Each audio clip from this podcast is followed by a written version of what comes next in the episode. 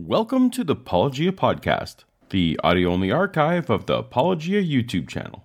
Note that some content was designed to go with visuals, but the imagination can be a powerful thing. If you enjoy the podcast, please consider giving it a five star rating on the podcast app you're using now to help us reach more people. Or, since this endeavor is ad free, consider going a step further and supporting us for as little as a dollar a month at patreon.com slash paulogia. But for now, let's get to the episode. Part of the Apologetic series, posted May 17, 2021, titled Case Not Strong Christian Scholars Agree Pile of Resurrection Evidence. Today is the day. The day two resurrection scholars acknowledge that natural hypotheses can explain Christianity's historical evidence. It's it can be a bit complicated because you can get these sort of hybrid theories, which I, I would agree with Max are the most plausible alternative explanations. Max, I'm gonna have to push back on you a little bit, buddy. I can't, I can't, I just can't see why the evidence would be expected at all on a naturalistic hypothesis. I'm sure you don't. Stick around, Cameron, and let your own guests teach you some things.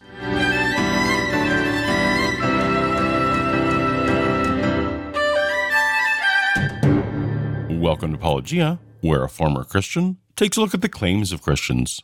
If you haven't already, please take a moment to tap on the subscribe button so that you'll be notified when new science, theology, and news videos come out. Well, everyone, we're finally here. The last installment in our Once in a While series covering Capturing Christianity's three and a half hour Loads of Evidence for the Resurrection of Jesus epic podcast featuring Dr. Calum Miller and Dr. Max Baker Hytch.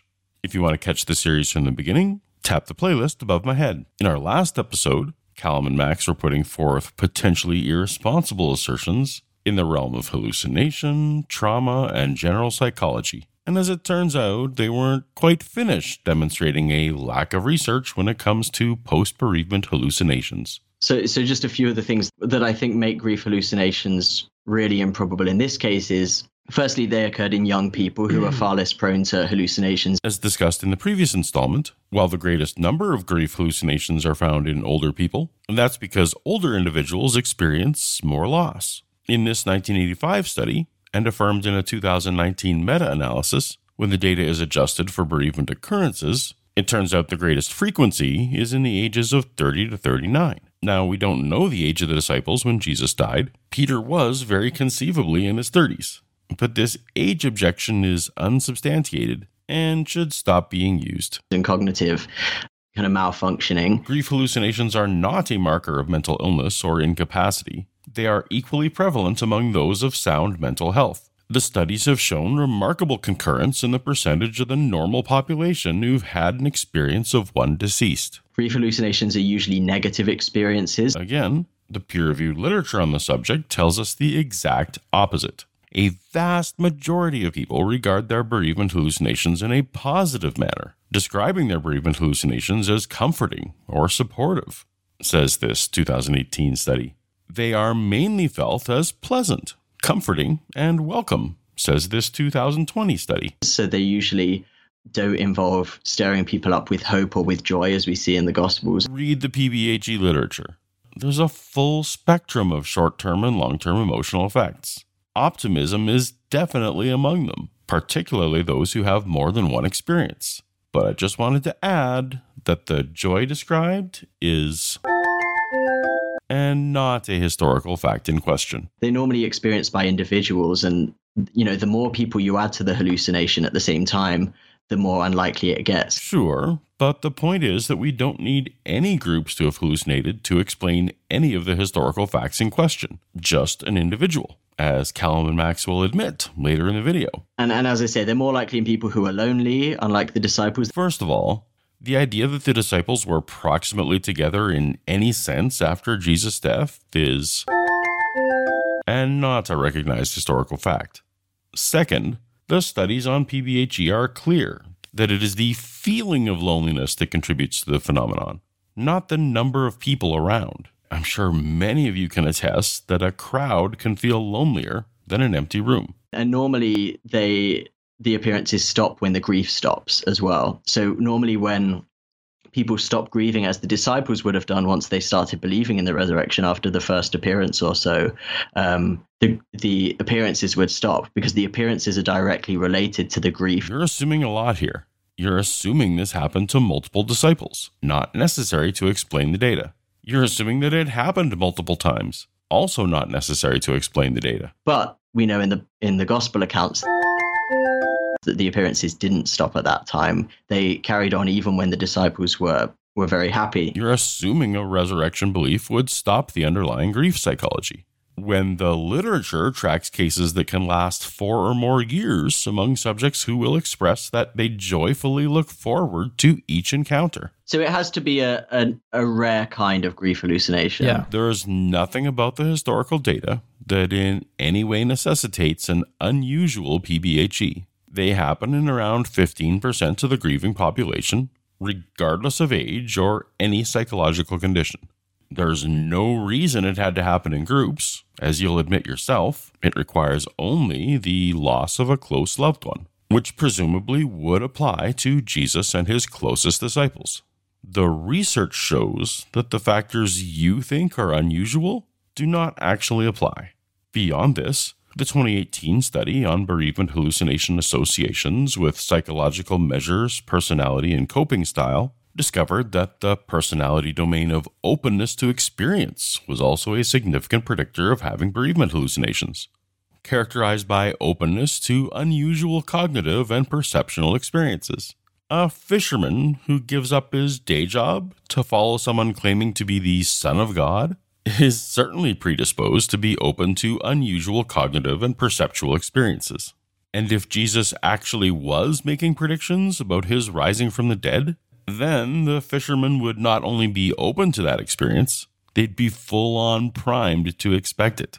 From where I'm sitting, Peter is a prime candidate for a particularly normal, typical, run of the mill post bereavement hallucination event, not an unexpected or rare case at all. But getting back to general explanations for the historical facts about the origins of Christianity, Max admitted that the resurrection case isn't as solid as some Christians proclaim. If I'm a naturalist, I'm thinking a bodily resurrection is a, about as unlikely a thing as there could be. So, grave robbery by persons unknown. Or Jesus was never put in a tomb in the first place, but rather unceremoniously dumped as was standard Roman crucifixion practice. And then, in combination with something like, you know, a very powerful grief hallucination by Peter, and perhaps, you know, some of the others have some kind of experience as well. Perhaps it's like encouraged by the report from Peter. And as time goes on, a sort of story grows up of this um, experience that they all had together. And, you know, we know that false memories can become cemented over time in a community if a story is told enough times. And yeah, so I guess that's roughly how that that would be like I think the best shot that a naturalist has. And and as I said, I I don't think that one can say that that's like outlandishly improbable. For someone who believes in the resurrection, this is quite an admission. This resurrection expert described very closely what I think happened and granted that the non miracle scenario is not improbable. So, Calum, do you agree with your colleague? I agree with Max that this is possible, or at least that some sort of hybrid is possible where maybe one person has a grief hallucination and then it sort of spreads in some way to the others. I don't think, you know, I mean, in general, hallucinations aren't contagious, but there's at least a possibility that it primed someone else too. I think it's unlikely that all of them had grief hallucinations but you can maybe you know bolster the theory a bit by saying well maybe they didn't all have to have grief hallucinations. Maybe some of them just had ended up with false memories or ended up in some sort of mass hysteria or something. Exactly. One person became convinced and that person started to convince others. I mean i guess you're going to have to say that the disciples their kind of hopes were so set on jesus as the redeemer of israel that they, in a sense, kind of had to find a way to carry on because they'd invested so much of their lives into it up until that point at which he was crucified that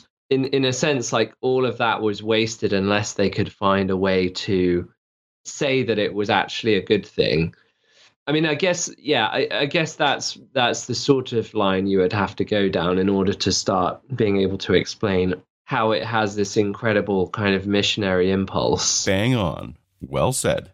Perhaps it would be in my best interest to just end it here, with the two resurrection evidence experts freely acknowledging that my naturalistic hypothesis is plausible.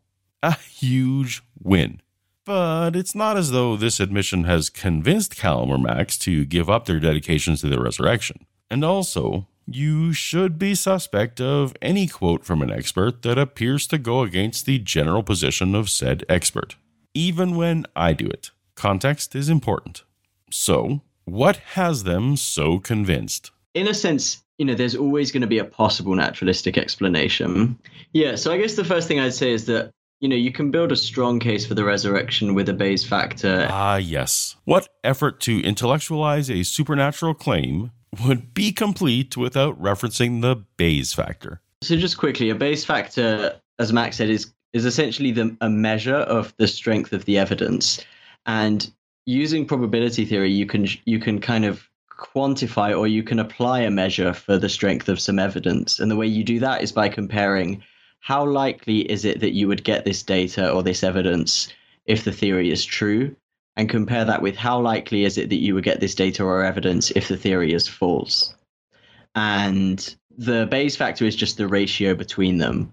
It, it kind of makes intuitive sense because if you think about what good evidence for a scientific theory is, it's basically when a scientific theory predicts something that otherwise would be really, really surprising.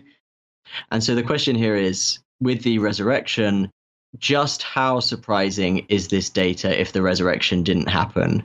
And the strength of the evidence for the resurrection will depend on just how surprising it is. How surprising is what data? Are you talking about the minimal facts that are promoted by Gary Habermas or Mike Licona? That Jesus died, that people believed he was alive, and now the church exists? If so, the naturalistic proposals both Calum and Max just put forth entirely explain the data. It's completely unsurprising, and they know it. Um, it's not just enough to talk about, you know, the minimal facts uh, sort of case for the resurrection. You know, these five facts or however many you want to include um, concerning what happened after Jesus' death. I think you have to situate it in a broader context. And or another way to put it would be that if we had the same kind of evidence concerning an empty grave and um, post-mortem appearances to some random person in antiquity you know same strength of evidence um, like i probably wouldn't be inclined to think that that person had been raised totally agree so what additional data are you gentlemen trying to explain and then you have to work out that probability by saying what's the probability that Jesus' tomb would be found empty if Jesus didn't rise from the dead? There's a good reason that resurrection scholar Gary Habermas doesn't include an empty tomb as a historical fact to be explained. It is not well accepted by secular historians. It's not corroborated. It's entirely. Well, that's just going to be the probability that Jesus' tomb would be empty by adding up the probabilities of all the possible explanations of that, like grave robbery or the disciples robbing it or the authorities robbing it. Or that his body was never in a tomb in the first place. And if all of those are unlikely, then the probability of the empty tomb in general is going to be unlikely. There's significant evidence that Romans typically left victims on crosses or tossed them in ditch graves or other mass graves. Yes, there's evidence for a few exceptions, you can quibble about how often such exceptions occurred, but it's ridiculous to say that the thing that most often happened is in any way unlikely. That's like pretending it's unlikely that someone got fries with their Happy Meal just because it's possible to substitute apple slices. The empty tomb fails to be fact and fails to need an uncommon scenario. I think maybe if there was no religious background to Jesus' ministry and there was no reason to think God would raise him from the dead, and so the resurrection had a very low prior probability, I would probably agree with Max and say one of these is probably the case. But in the context of Jesus' ministry and the claims he made about himself and everything else we know about him and about God, I think the resurrection theory is is far more probable as an explanation. Wait, what do you think we know about Jesus' ministry? Or what claims he was making about himself? Just. And what's that about God? So I, I do think that the case for the resurrection has to also involve a case for theism. And and to be clear, you don't need to show that God does exist. You know, you don't need to show it's more likely than not. You just need to show it's like, you know, at least sort of I don't know, one in a thousand or one in a hundred. So you're telling me there's a chance? Yeah! And then when you start to um, throw in some stuff about you know how how might God kind of respond to the human situation, and there's any particular human figure in history look like a good candidate for the sort of person that God would act through to to bring about some kind of rescue of humanity? Um, Jesus, I, I think, looks like by far the best candidate. That's a pretty massive leap from general theism to a God that wants to bring salvation through a person, let alone what kind of person that might be. This seems post hoc. So yeah, I, I think that, that there's a strong case for thinking that the prior probability is is moderate at least, and so that's why I just you know don't think you need the the, the direct evidence, the the Bayes factor to be all that strong. If you already assume the existence of God and that God wants a salvation plan and that humans need a salvation plan and that Jesus actually said and did the things in the Gospels, only then is the evidence compelling. So, yeah, I don't know. I mean, so remember that my my claim is that like if there are good arguments for the the prior probability being very low, then the direct evidence isn't strong enough to overcome that. I think like we have enough experience of human beings um, being you know susceptible, un- especially under conditions where there's you know a strong kind of religious atmosphere and s- particular kinds of expectations surrounding a certain figure that yeah it doesn't it just doesn't seem like outlandish to me that you could get some kind of you yeah you would need one person to to begin the sort of chain reaction if you will by having perhaps you know let's grant a, an unusual kind of grief hallucination which is particularly powerful and vivid and so on. But but like again, nothing that Calum has said has has shown. I don't think that that kind of thing is like infinitesimally unlikely. And then you know for um, for some of the others to have some kind of experience, or at least to end up convinced um, in in ways that you you like certainly can observe, like in the modern world, where a group of people are kind of primed to start believing that a certain thing happened and you know over time memories kind of get rewritten that kind of thing. I just don't think that if i was a naturalist i just can't see how i would think that a bodily resurrection is more probable than that than the kind of thing i've just sketched. Well said max.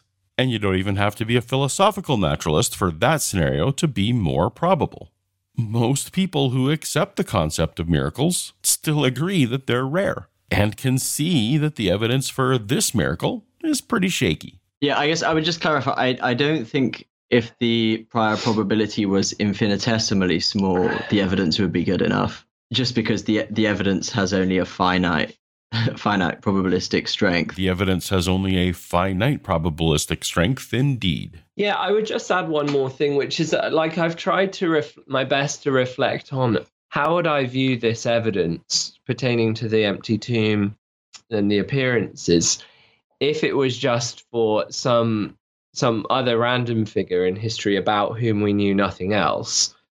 And I guess the conclusion I come to is that I would just be agnostic about what happened. I would think that something weird happened, but I I would probably just leave it at that.